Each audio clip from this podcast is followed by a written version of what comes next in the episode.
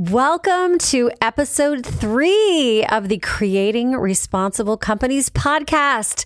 We call this episode Why CSR is Critical Today.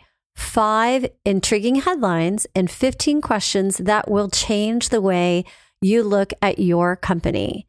Warning to our listeners. This information will seriously change the way you look at your company and other companies. Welcome to the Creating Responsible Companies podcast, the only podcast that makes corporate social responsibility easy. Now, here are your hosts, Barbara Anderson and Janet Craig. Hello, I am Janet Craig. And I am Barbara Anderson. In our last episode, episode number two, which we called Shift Happens Five Global Trends That Made Corporate Social Responsibility Mainstream in Business, and why this information should be a new tool in your management toolbox. In that episode, we looked back at historical trends that led to CSR being a mainstream business driver. To stay abreast of trends and topics that impact business, our team at Destination Better scans and listens to numerous channels every day to find headlines and top news stories. And we're super keen to get these stories that demonstrate how critical social and environmental issues are to businesses. Today, we have chosen just for you, our listener, five top headlines that show CSR's critical role in business today. The stories we've chosen for you include intriguing, hard facts that make CSR a complete no brainer for your company. And no matter your role in your company, no matter what type of company you have or you work for, we think that you're going to be able to connect these things with your business. In fact, at destinationbetter.com 3, we'll post a download with a link to each of these articles and We've added three questions that go along with each article so that you can apply them to your own company. That's right. So let's jump into these five headlines. Are we ready, Janet? We are ready. So let's jump into the headlines. We've got five headlines we're going to go through. The first one is in Fast Company from February of 2019. The headline is Most millennials would take a pay cut to work at an environmentally responsible company. In the article, it says that more than 70% of employees choose to stay at a company with a strong sustainability plan. In fact, 30% said that they left because of the lack of a sustainability plan. So we ask ourselves, what does this mean? Well, it could mean that these employees couldn't find any steps that the company was taking to be environmentally or socially responsible. So they left. And on top of this, nearly 40% of millennials have chosen a job because of a company's sustainability. For Gen Xers who are ages 39 to 54, about a quarter of those said that they've chosen a job because of a company's sustainability. And of the baby boomers who are ages 55 to 75, 17% of baby boomers said that they actually selected a company because of their sustainability. So I think that there's a really important, just like a data value bomb to pull out here. 40% of millennials chose a job because of a company's sustainability. Less than a quarter of Gen Xers chose a job because of a company's sustainability. 17% of baby boomers. So that tells me that it's really not at the top of mind of baby boomers. But the baby boomers are the ones that are currently running the show. A lot of them make up our C suites right now. And I think that this is one of those generational differences. And Barbara, you and I have worked with a lot of C suites and we've seen it. They were just educated and they have influences from a different time in their generation. And I think that one of the things that we need to remember is that because the Gen Xers, the ones that are currently 39 to 54, there's just not enough of them to take over the spots. And we said this in our last episode for the retiring baby boomers. And that's that when you look at 17% of baby boomers chose a job because of a company sustainability, 40% of millennials chose a job because of a company's sustainability. That delta in the middle those are the kind of things that we like to look at uh, that make CSR important, especially in succession planning. So, boomers, take a look and really start to familiarize yourself with it. Millennials are investing in and working for companies that have embraced visible, sustainable practices. You just talked about the ones that left. There were, I think, 30% that said that they left because they couldn't right. see what a company was doing. They're socially conscious, they're technology based, they're ethnically diverse, and super optimistic. They embrace experiences, right? They want to experience things. Ethical spending. They're super educated and knowledgeable and health conscious and financially conscious and spiritually conscious. And we're just asking um, everyone to kind of be a little bit more aware of all those generational differences and, and why they're so important to CSR. And one of our favorite sayings is that companies are doing great things, they just aren't telling their stories. So, this is a huge opportunity for company leaders who are taking action socially and environmentally to tell those stories to make sure that you're not having employees leave because they don't realize what you're taking. Absolutely. And one of the other objections sometimes that we get, or somebody will say, well, we're not doing as well as somebody else. It's okay. Just do something and tell us, tell those employees your great stories. Any companies that we've worked with in the past, they've always said, oh, we don't know if we're doing enough. And when we dig in, they're doing so much, Mm-hmm. they had no idea. So we know you're doing great things. That's Keep on doing those great things. Got to start somewhere That's also. right. Okay, so article number two was from October of 2019 in Sustainable Brands. And it says Gen Z believes in its own power to make change, but that companies must lead the way. As a reminder, Gen Zs are ages 21 and below, and they believe that they can make change, but they're relying on their companies to lead the way. They feel personally responsible to make a difference. And in the article, it says that 76% say that we will have made headway on important issues in five years' time. So they're really counting on companies to make a difference. They are super optimistic. They are super off. Oh, gosh. I think because they know that if they have the tools that they could do these Yep. things. In the article, it also says 90% also believe companies must drive action on social and environmental issues. 90%. And 87% of Gen Zers, those are ages 21 and below, are worried for the environment and the planet. So they've got a lot of heavy concerns. They want to take action, but as it says in the headline, companies must lead the way. They also want to be mentored in the workplace. So there's another uh, area of opportunity for That's right. companies. Article three, one of my favorite topics ESG, environment, social, and governance. So this is from the Harvard Business Review, and it's called ESG Comes of Age The Investor Revolution. The impression among business leaders is that ESG just hasn't gone mainstream in the investment community, that perception is outdated. So let's put this into perspective.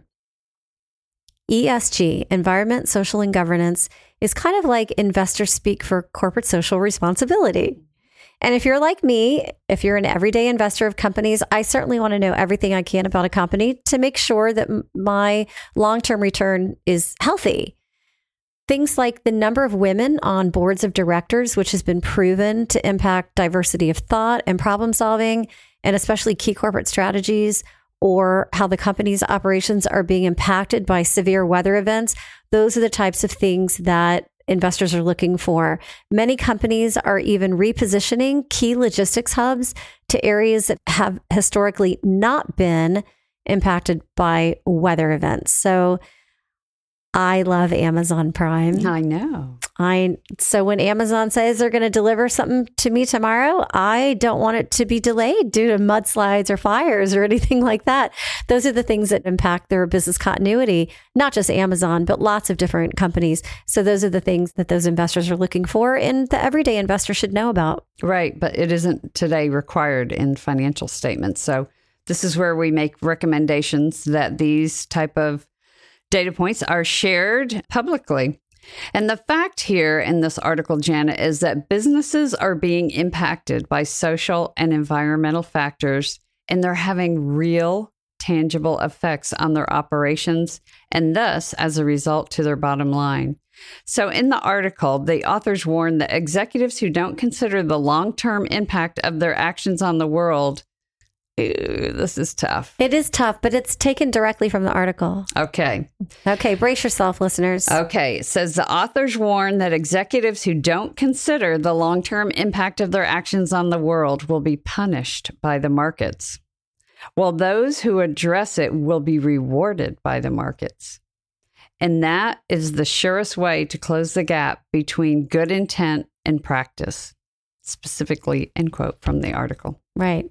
Article number four, which was published in June of 2019, the New York Times, and the title is Companies See Climate Change Hitting Their Bottom Line in the Next Five Years. So, when we think of the term climate change, we're talking about things like flooding events. Goodness knows, in the last few years, we've had enough of those mm-hmm. in the US droughts, fires, just awful hurricanes, things that affect how companies, even farmers, grow food, uh, grow the food that we eat, get their goods and services to the people who buy them, just like you and me and, and all of our listeners. So when we think about these types of events, like fires from droughts, they shut down interstates, which disrupts the delivery of things like life saving medications to hospitals.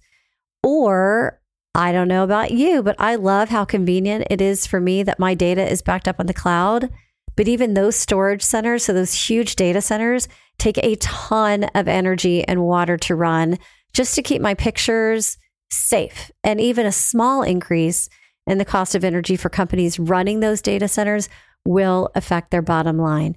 So, in effect, when we read this article about climate change hitting the bottom line in the next five years, there's lots of different ways that it can do so. That's right. And our last article, Janet, is a big one. This made a lot of headlines in business and mainstream publications. It was from August of 2019, and it was published in the Wall Street Journal. It said, Move over, shareholders. Top CEOs say companies have obligations to society. So, this was actually an article from the Business Roundtable announcement when it updated its statement on the purpose of a corporation. And they said it is to promote an economy that serves all Americans, end quote. So, this was a really big deal, but let's break it down so that you can understand why it was such a big deal. Let's start first with who is this Business Roundtable? It's a nonprofit association actually based in Washington, D.C., whose members are chief executive officers or CEOs of major U.S. co- companies, companies that you definitely would recognize. In August of 2019, the Business Roundtable announced a new statement on the purpose of a corporation. It was signed by 181 CEOs who commit to lead their companies for get this, the benefit of all stakeholders, not just shareholders, but to include customers, employees, suppliers, communities, and last but not least, shareholders. So before this, since 1997, the Business Roundtable has placed shareholders as the top priority, that corporations exist principally to serve shareholders. And now the new statement outlines a modern standard for corporate responsibility. Mm-hmm. The CEO of JP Morgan Chase and chairman of the Business Roundtable said, and I'm quoting, major employers are investing in their workers and communities because they know it is the only way to be successful over the long term. These modernized principles reflect the business community's unwavering commitment to continue to push for an economy that serves all Americans. That's right. It's interesting to think that the purpose of a company is not just to make money, is basically what they're saying. In fact, as Alex Gorsky, the chairman of the board and CEO of Johnson & Johnson said this new statement better reflects the way corporations can and should operate today. It affirms the essential role corporations can play in improving our society when CEOs are truly committed to meeting the needs of all stakeholders. End quote. So, from the five articles today, what did we find out? We found out that internally, so inside companies, Employees have a growing interest of how responsible their employers, and you could even say that externally, their prospective employees are looking at the same thing. Mm-hmm. Externally, also, consumers are flexing their financial muscle and they vote for or against companies with their dollars.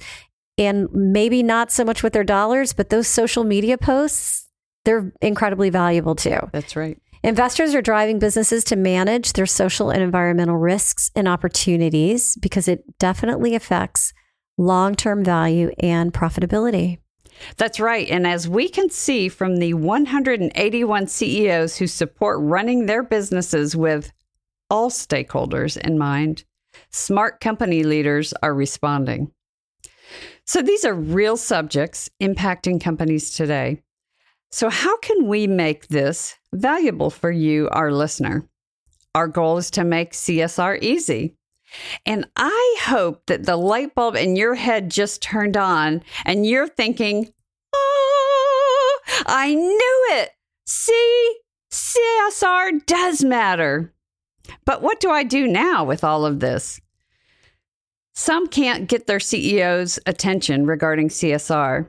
Or they say, I am in the dark on what my company is actually doing as an employee. Plus, I don't know what to do next or how to get anything started. Well, we definitely don't want you to feel like you do when we leave a conference and we're all fired up and we have no toolkit to apply what we learned. Right? We've been That's there way too many times and we are definitely not fans of learning new concepts and not having a way to implement what we learned. So, not to worry. Again, we're here to make this easy. What are we going to do, Barbara? Well, at destinationbetter.com slash three for episode number three, we've provided a download with a link to each of these articles.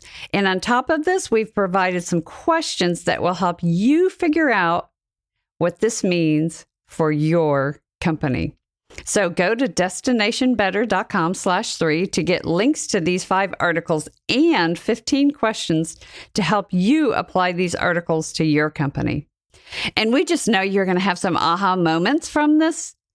And we'd love to hear about it. So, again, go to our website, destinationbetter.com, and we have a Say Hello tab where you can send us a message, a typed message, or if you like to leave the voice message variety, we will actually listen to it because we are not millennials, even if we do look like millennials.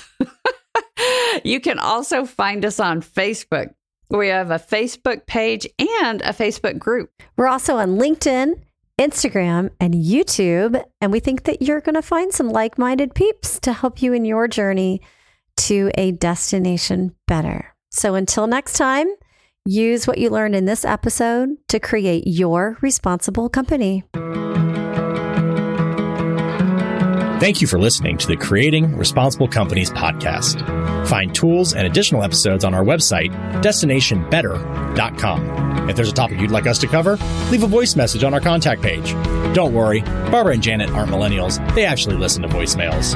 Don't forget to follow us on Facebook, LinkedIn, and Instagram.